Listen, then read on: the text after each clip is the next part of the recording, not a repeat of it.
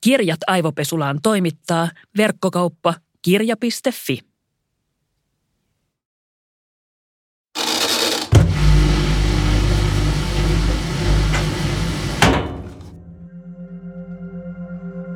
Multa kysytään usein, että mitkä keinot mun mielestä on hyväksyttäviä, kun puolustetaan jotain aatetta. Mä vastaan yleensä, että mä vedän rajan toisen elävän olennon kehollisen itsemääräämisoikeuden loukkaamiseen. Eli siis, että proaktiivista väkivaltaa eläviä olentoja kohtaan mä en ymmärrä, eikä sillä mun mielestä saada mitään hyvää aikaan. Mun on tosi vaikea ymmärtää, missä tilanteessa kukaan hyväksyisi väkivaltaa muita elollisia olentoja kohtaan.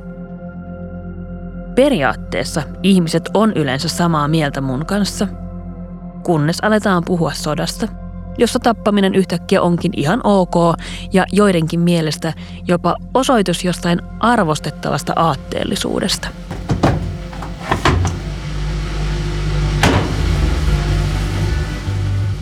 Minä olen Suvi Auvinen. Ja tänään Aivopesulassa puhutaan tinkimättömyydestä ja aatteista. Vieraana on kirjailija ja entinen pappi Kai Sadinmaa, jonka kirja Tinkimätön kuolemaan saakka käsittelee Sadinmaan omaa matkaa ja radikaalia aseista kieltäytyjä Arndt Pekurista –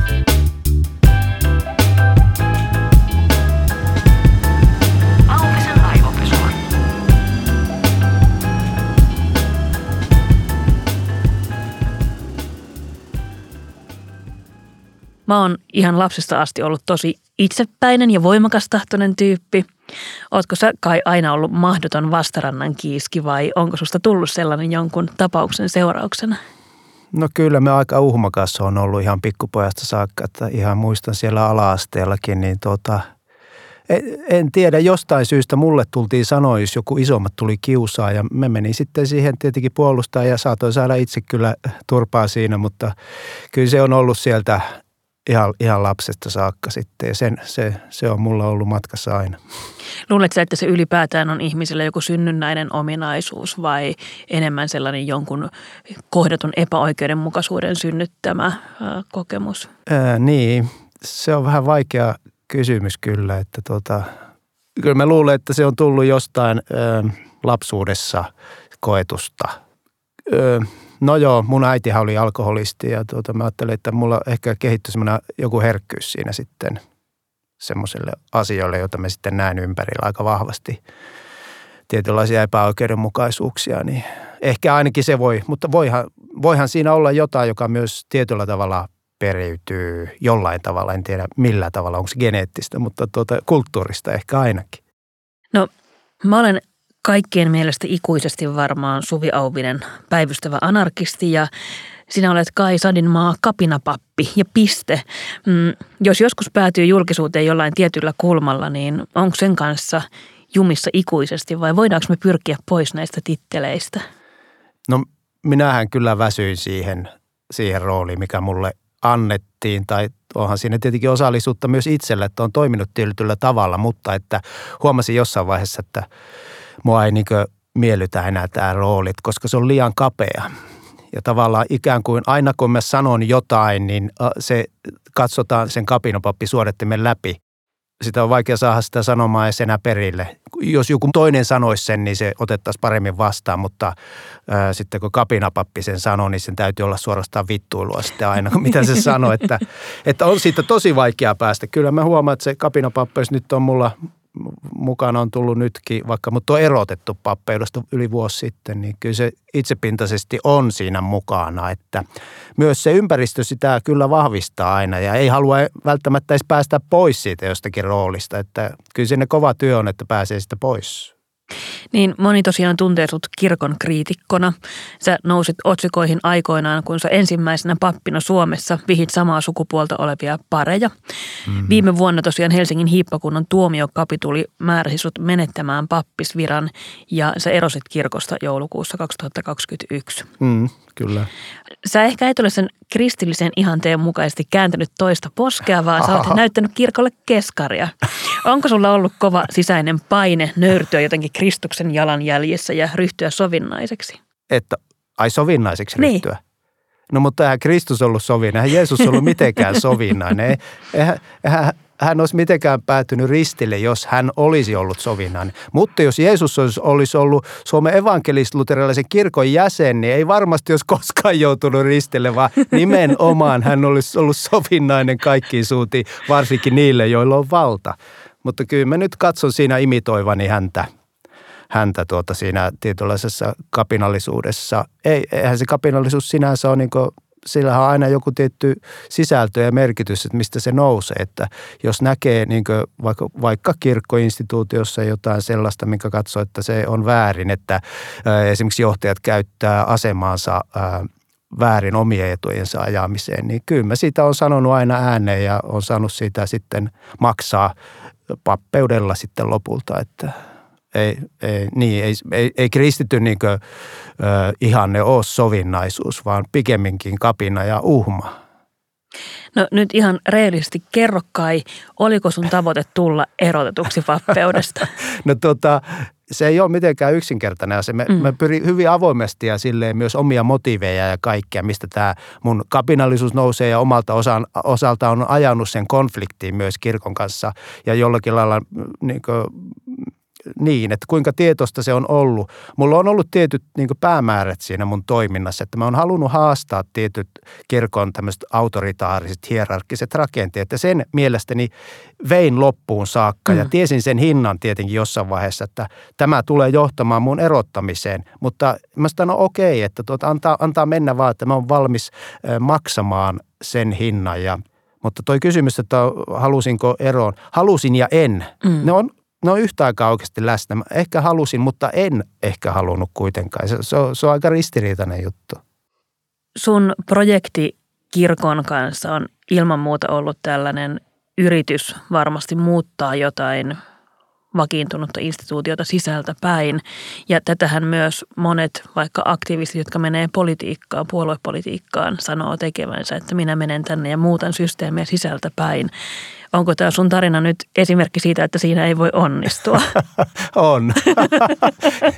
Tietenkin, sehän, kyllähän mä varmaan niin yritin ennen kuin mä uskoin mm, sitä. Mm. Että eihän mä olisi ollut siellä niin pitkään hyvän aika, että kyllähän ollut siitä itselle vihainenkin ja surullinen siitä, että miksi mä oon niin tyhmä. Miksi mä oon niin tyhmä järräpä, että mun pitää olla niin, kuin, niin pitkään siellä. Mutta mulla, mulla oli tietty ihanne. Mulla oli kuitenkin, mm. kyllä mulla joku palo mun sydämessä on, joka mua ajoi siihen, että usko, että mä haluan niin luoda tilaa kirkossa sille, jonka mä katson, että mikä on sen kristiuskon ydinasia. Mutta ei se, ei se onnistu siellä että mitenkään. Niin, sä oot päätynyt maksamaan sun arvoista ja ihanteista nyt sillä, että kirkko erotti sut pappeudesta. Ja Mä ajattelen, että arvot ei ole arvoja, jos ne ei maksa mitään. Eli joo, moni julistaa, että on niitä ja näitä arvoja, mutta kyllä niin kuin arvot koetellaan siellä arjessa ja siinä toiminnassa. Mm. Ää, arvoja pitää puolustaa ja niiden takana pitää seistä myös silloin, kun siitä ei saa kiitosta ja kunniaa. Mulle esimerkiksi yksi iso juttu on ollut se, että moni on tietenkin niin kuin naureskellut mulle siitä, että, että miten voi olla anarkisti, joka menee viestintätoimistoon töihin. Mä saan varmaan viikoittain selittää sitä näin monen vuoden jälkeenkin edelleen ihmisille. Mutta mä ajattelen, että mulle on tärkeintä tietää sisäisesti ne mun motivaatiot sille, että mitä mä teen ja miksi mä teen. Ja sekata, että mä seuraan niitä mun arvoja, vaikka muut ei ymmärtäisi niitä. Mm-hmm. Mutta Kai mikä on järkevää ja mikä järjetöntä ehdottomuutta? Se on tosi vaikea sanoa, koska niin kuin, mitä sä just sanoit, että se on, sulle, se on, se on niin sisäinen asia myös se. Ja muut ei ymmär, voi ymmärtää sitä. Mm. Ei, ne, ei ihmiset näe sitä sinne sisälle. Niin kyllä mä ajattelen, että äh, mulle mun entinen pomo sanoi, että kai hän ei ymmärrä, että miten sä, miten sä toimit niin itseäsi vastaan koko ajan ja potkit itseä jalkoihin, kampitat itseä tuolla sun tinkimättömyydellä. Mm. Niin sitä on täysin mahdoton niin kuin, kyllähän me itsekin, että onko, että onko tässä niin mitään järkeä, mutta kun on se, on se sisäinen, sisäinen pakko tehdä asioita, niin mihin sä pääset sillä lopulta, että nämä on hyvin henkilökohtaisia asioita. Että samalla kun se sillä tinkimättömyydellä taistelet jonkun isomman asian puolesta, mutta samalla se on hyvin henkilökohtaista ja ehkä pyrit ratkaisemaan jotain omaa sisäistä ristiriitaa, niin kuin kyllä mä niin tunnistan sen itsessä, että me tällä taistelulla kirkossa pyrin jotain, jotain ratkaisemaan. Juuri varmaankin näitä nuoruuden ja lapsuuden aikaisia hylkäämisiä, mitä mä oon kokenut, niin kyllä mä toin niitä siinä, siinä myös näyttämölle. Ja että mun on pakko toimia myös tietyllä tavalla, että se on tosi vaikea mennä sanomaan sitten, että mikä on niin sellaista, mikä se olikaan semmoinen turha tinkimättömyys tai mm. jotenkin ei, ei niitä pysty oikein, en mä pysty menemään sanomaan ihmiselle – joka, tekee, joka näyttää ulospäin täysin, täysin järjettömältä. Emme me voi tietää sitä, mitä tulosta se tuottaa niin kuin suuressa niin kuin kuvassa myöskin yhteiskuntiin. Että se, sehän voi olla, että se on jonkun alku, jonkun sellaisen suuren muutoksen alku. Että sille se ihminen voi olla, että se on täysin yksin siinä sitten, että se, se, sillä ei ole mitään oikeastaan, mihin se tu, turvaa tavallaan – semmoista tukea, vaan se, ainoastaan se sisäinen vakaumus siinä, joka, joka vie sitä eteenpäin.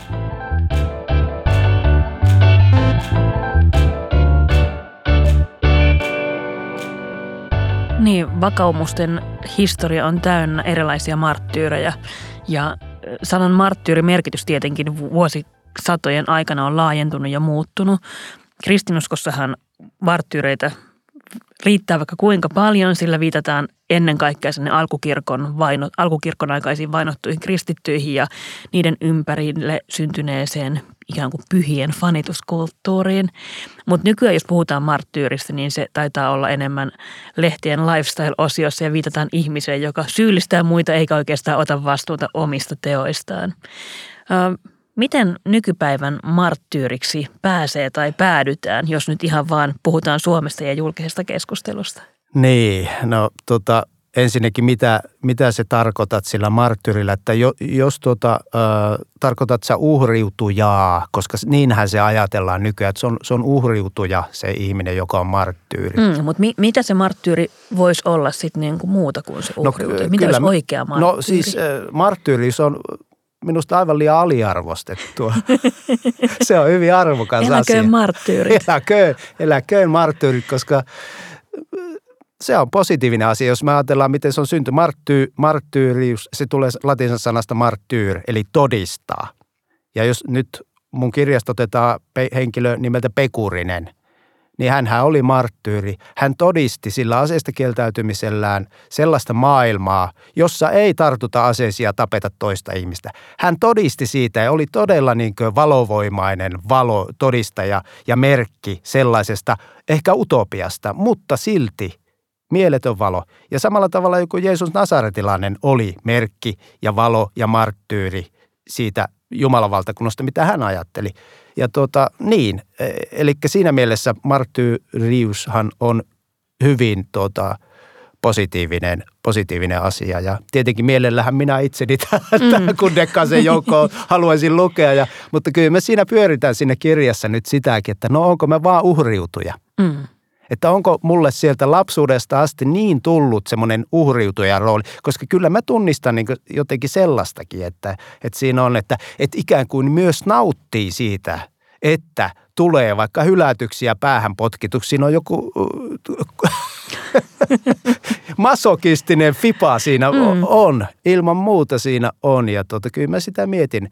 Öö, ja eihän me voi mennä sanomaan Pekurisenkaan puolesta, että eihän me, me ei niin tiedetä, mutta et, okei, monestihan on, voi olla hyvin sekaisin, totta kai. Mm. Meillä on niin ne omat myös vaikuttimet ja, ja, ja mistä nämä kaikki nousee, mutta kuitenkin, että se tuottaa maailmaan jotain hyvää, toivoa, valoa ja, ja sellaista. Aivan. Eli mitataanko se ero sitten sillä, niin kuin loppusummalla. Lopputuloksella, niin. joo. Niin, niin, kyllä, että, että minkä puolesta sitten tavallaan todistaa, minkä mm. puolesta haluaa olla merkki maailmassa. Mutta on, näitä nykypäivän marttyyreitä, me mietin, että ketä niitä nyt oikeasti niin voisi olla, niin hetihän tulee mieleen joku Päivi Räsänen, tiedät sä. Tai näiden oikeistopopulistien, no se on enemmän sellaista mm. uhriutumistahan se silloin on, mm. että he, he sanovat jotain tyhmää, tekevät jotain tyhmää, sitten kun heitä moititaan siitä, niin sitten he tuota, uhriutuvat ja ovat marttyyriä. Nämä, nämähän on näitä nykypäivän päivän marttyyrejä sitten, mutta ei ne ole oikeita marttyyrejä. ne on vääriä marttyyrejä. Aivan, ei pelkästään vääriä profeetteja, vaan vääriä marttyyrejä niin, niin, aikamme niin, täynnä. Niin. Mm, mä mietin sitä, että, että minkälaisen uhrauksen se marttyyrin viitan saaminen sitten vaatii. Pekurisen ja Jeesuksen kohdalla se on ollut kuolema se hinta. Niin. Sun kohdalla se on se pappisviran menettäminen. Ootko niin. sä oikea marttyyri? Historia sen sitten sanoo. Aivan, aivan. en minä. Katsotaan sadan vuoden päästä, aivan. mitä, mitä sitten sanotaan, mutta eihän sitä voi itse mennä sanomaan. Ei, ei, ei todellakaan voi mennä, koska tietenkin ei, ei, ei se, se on täysin, täysin mahdotonta, koska tota, sehän tuntuu tosiaan myös niin älyttömän henkilökohtaiselta ne väännöt, ne omatkin väännöt, koska siinä on kysymys omasta kunniantunteesta, omasta, omasta niin sellaisesta, että et kokisi olevansa vapaa ja, ja niin poispäin, niin se on niin henkilökohtaista, että mm. Niin, maailmalla on ollut myös niitä tilanteita, joissa jotkut ihmiset on sytyttäneet itsensä tuleen protestina vaikka ilmastotoimien riittämättömyydelle, mutta en osaisi kyllä nyt niin kuin nimetä yhtään heistä. Onko tällaisten ihmisten marttyyritoimet epäonnistuneet? Niin, joo. On, se on kyllä aika raju. En mäkään niitä toki, toki tunnista niin nuo jutut ja niin kuvia tulee mieleen, että onhan, onhan se aika rajua. Kyllä heitä voi kutsua marttyyriäksi minusta, minusta sitten, että – ja en tiedä sitten nyt tuleeko elokapinalaisista markkinoille. En, en, en niin halua maalata pirua seinälle, että heistä, heistä joku mm. niin kuolisi, että joku idiotti tulee vaikka ajaa autolla päälle, mutta, mutta he, heissä niin on sellaista minusta hyvän marttyyrin aineksia kyllä ehdottomasti tämmöisissä kapinaliikkeissä, mikä varmasti tulee kyllä aika lähelle anarkismia sitten, että tota, ja onkin anarkismia mun mielestä, niin kyllä, kyllä siellä, si, sinne kääntäisin katseeni nykypäivän marttyyreitä etsiessäni. Siinä mielessä, että he todistaa mm. nimenomaan, he ovat todistajia. Ja se, minkä reaktion se aiheuttaa ihmisissä, niin osoittaa jo, että he osuvat todella ytimeen sillä omalla toiminnallaan. On aika raskasta olla toisin ajattelija, joko jonkun yhteisön sisällä tai yhteiskunnassa laajemmin, mutta toisaalta liikkeet, myös salaliitot ja kultit aina vahvistuu, kun niitä vastustetaan ulkopuolelta. Tarviiko marttyyri ja idealisti aina vastustajan, jonkun voiman, mitä vastaan nousta?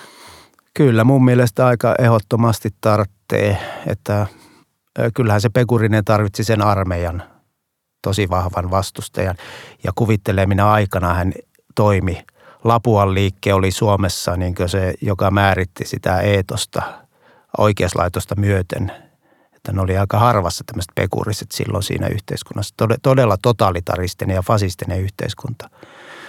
Ja hän nousee sitten niin kuin sitä, sitä koko eetosta vastaan, joka nyt kohdistuu nyt ensisijaisesti armeijaan, mutta kuitenkin, kuitenkin sitä kautta siihen koko yhteiskuntaan niin kyllä se tarvii ja kyllähän mäkin tarvin kirkon. Että, tuota, mm. että olen tarvinnut kirkkoa myös, että mun täytyy olla varmaan kiitollinen siinä mielessä kirkolle kyllä, että se on tarjoutunut mulle vastustajaksi, että minä olen saanut toteuttaa omaa idealismia. niin. Kyllä ehdottomasti se tarvitsee, että ei sitä, ei, eihän se voi, voi olla tietenkään olemassa ilman, ilman tuota sitä, että johon sitä omaa idealismia ja pyrkii toteuttamaan, että näin, näin se vaan on. Mm. Mä oon kohta toiminut melkein 20 vuotta aktivistina ja mulla ne motiivit tehdä sitä aktivismia on vaihdellut. Ehkä alkuun se oli nimenomaan sitä, että, että mä olin hirveän vihanen ja vastustin tosi monia asioita, mutta jatkuva vihaaminen ja vastustaminen on hirveän raskasta ja kuluttavaa ihmiselle. Mm, totta. Mä oon päätynyt ehkä viime vuosina enemmänkin siihen, että sen sijaan, että mä mietin, että mitä mä vastustan, niin mä yritän etsiä niitä asioita, joita mä puolustan. Mm. Koska on tosi paljon helpompi puolustaa kuin vastustaa. Tunnistatko tätä? Joo, hyvä kun otit ton esille, koska nimenomaan siihen, siihen väsyin, että minä olin semmoinen rakkikoira, joka aina vastusti jotakin. Ja kyllä, koska se ei ole totta, niin, niin kyllähän nyt huomaan, kuinka paljon energiaa multa on vapautunut nyt tämän pappeudesta erottamisen myötä aivan valtavasti niin huomaan että, niin sen, että nyt mä lähestyn niin koko asiaa semmoisten positiivisten asioiden kautta. Niin jos ei mua olisi erotettu, niin mä olisin jatkanut sitä ta- tappelua ja taistelua maailman tappiin mm. asti, jonka mä tajusin itsekin, ei tässä ole enää mitään järkeä. Tässä ei ja se on raskas rooli. Se on aivan äärimmäisen. Mä olisin varmaan kuollut kohta tai jotakin. Mulla alkoi tulemaan semmoisia fyysisiä oireita, jotka, jotka myös niin hälytti minua, että hetkinen nyt – että hei, kuuntele nyt sun kroppaas, joka nostaa punaista lippua, että tämä ei voi jatkoa. Että se oli myös semmoinen kokonaisvaltainen elämänmuutos mulle ja asenteen muutos. Niin nythän mä oon aivan innossani, niin kun mä huomaan, että eihän ne, se asia, minkä puolesta me nyt siinä kir- kirkossakin taistelin, niin eihän se ole kadonnut multa mihinkään. Mm. Mä voin lähteäkin ihan omille ö, reiteille, uusille, vapaille laitumille toteuttamaan semmoisen positiivisen kautta, enkä tuhlaa enää energiani siihen jatkuvaan niin tappeluun, niin onhan se aivan mielettömän ihanaa ja vapauttava. Ja huomaa, että tämmöistä kuin tämä elämä on. Tämä voi olla ihan tämmöistä kivaa ja, ja positiivista ja että tuota, ei, ei niin mennä, mennä enää sen kritiikin kautta. Ja varsinkin mä että kun tämä maailmahan menee niin yhä, yhä niin todella pahempaan, pahempaan suuntaan, niin kyllä mä huomaan, että mä haluan myös olla, olla niin antamassa ja tuomassa jotakin sellaista, johon ihmiset voisi tarttua silleen – No niin kuin Saarnaajan kirjassa sanotaan sillä, että on kaikilla aikaansa, että on aika heitellä kiviä ja on aika kerätä ne. Mm. mä heittelin niitä kiviä ja nyt mä kerään niitä. Ehkä sitten taas heitellään kohta niitä. Kun on kivivasu täynnä.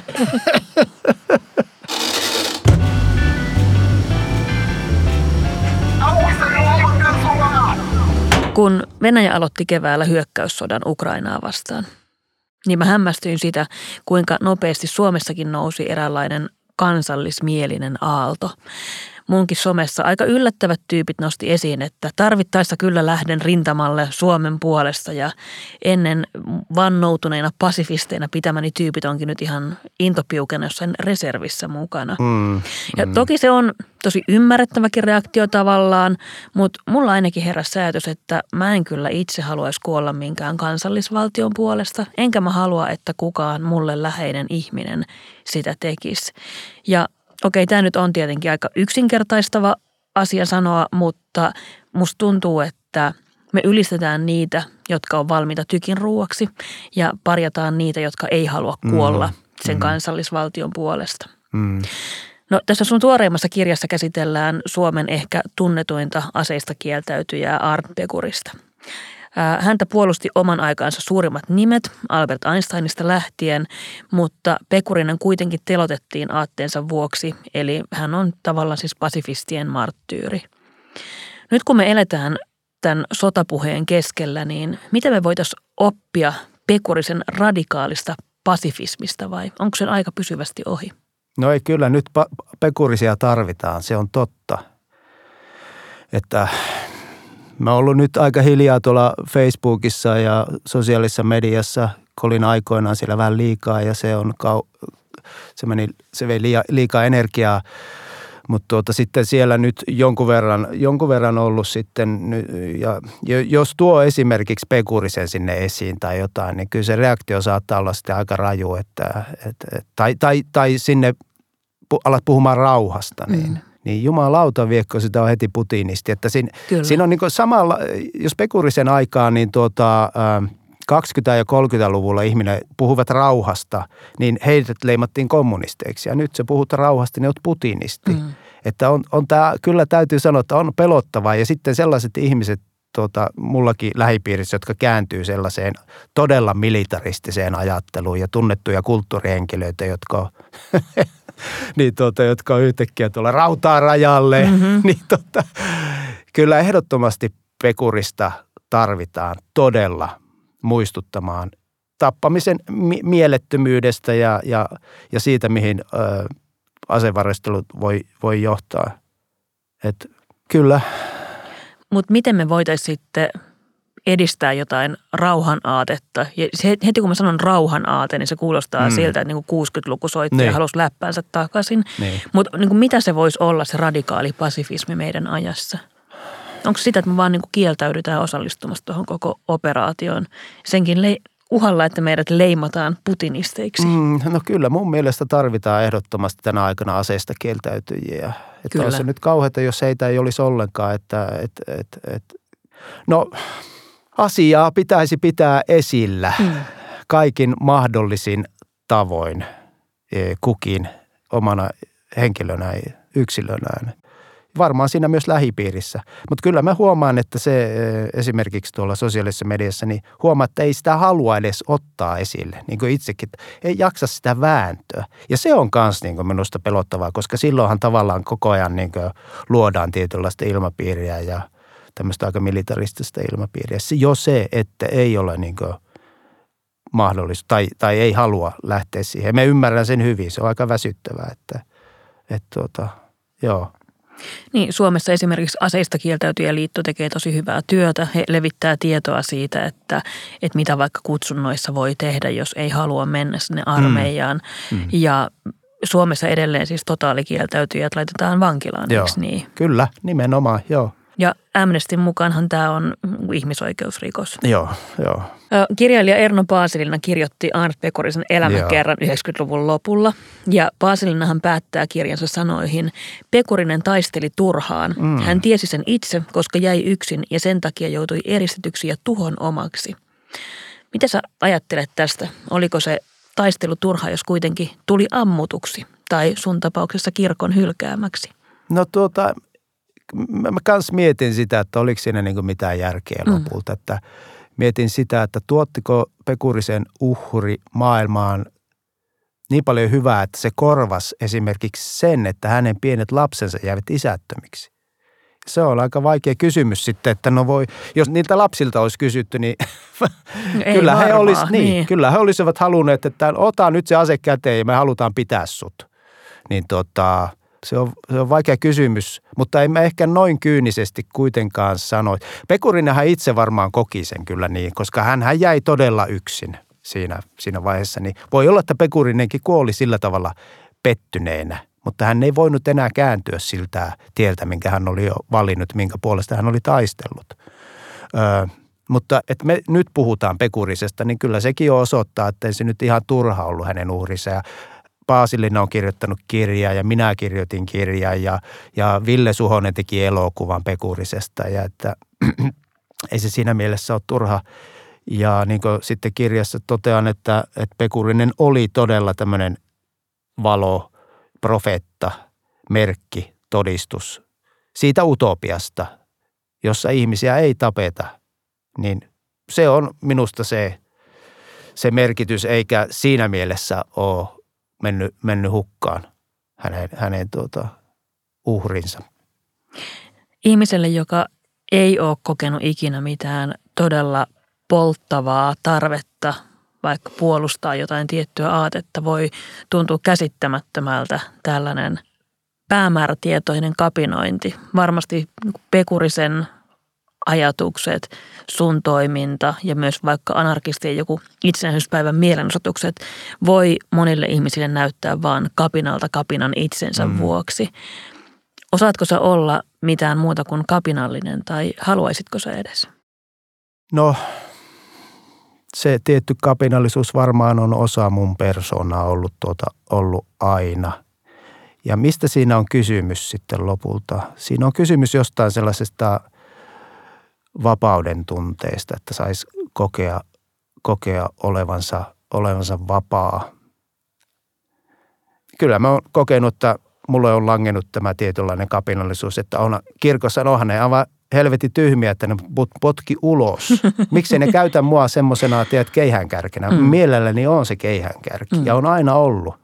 Ja tuota, keihänkärkenä, mutta siinä mielessä älyttömän hyvä olla, että siellä on takana se voima, joka työntää. Että ei, ei ole siellä, en mä ole kokenut olevani kuitenkaan yksin esimerkiksi omissa taistelussa, vaan siellä on ollut aina joku porukka, joku, joka on mua tukenut ja työntänyt tavallaan eteenpäin. Että mä oon asettunut tosi mielelläni siihen, siihen tehtävään. Niin miksi ei se instituutio käytä sitä siinä keihänkärkenä? Että se on vaan tietynlainen persoonallisuus. Että ei se minusta sen kummempi ole kuin joku toinen persoonallisuus joillakin ihmisillä, niin se on vaan, me olemme erilaisia. kaikki erilaisia, kaikki, kaikki samanarvoisia. Niin, niin, niin.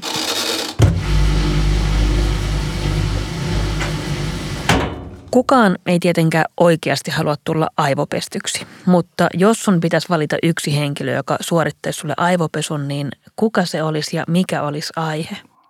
No mä ajattelen, että ehkä mun yksi ystävä, mitä ei välttämättä tarvitse sanoa edes ääneen hänen mm. nimeään, mutta, mutta se mikä niin kuin haluaisin tulla aivopestyksi semmoisen ihmisen taholta, joka on aivan älyttömän iloinen, jos on niin paljon iloa koko aika niin se on jotain aivan mieletöntä. Mä haluaisin olla kans iloinen koko ajan. Kyllä minussakin on, mä tunnistan iloa paljon, mutta jotenkin siinä vielä erityisesti me huomaa, että voi, että aina niin jotenkin sitä her, hersyvä ilo, niin hänen kauttaan mä haluaisin tulla ilman muuta aivopestyksi, aivopestyksi iloon.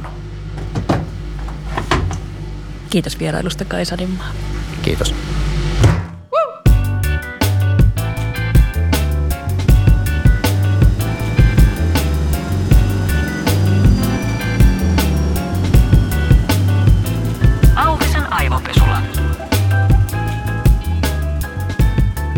Auvisen aivopesulla. Jankon betoni.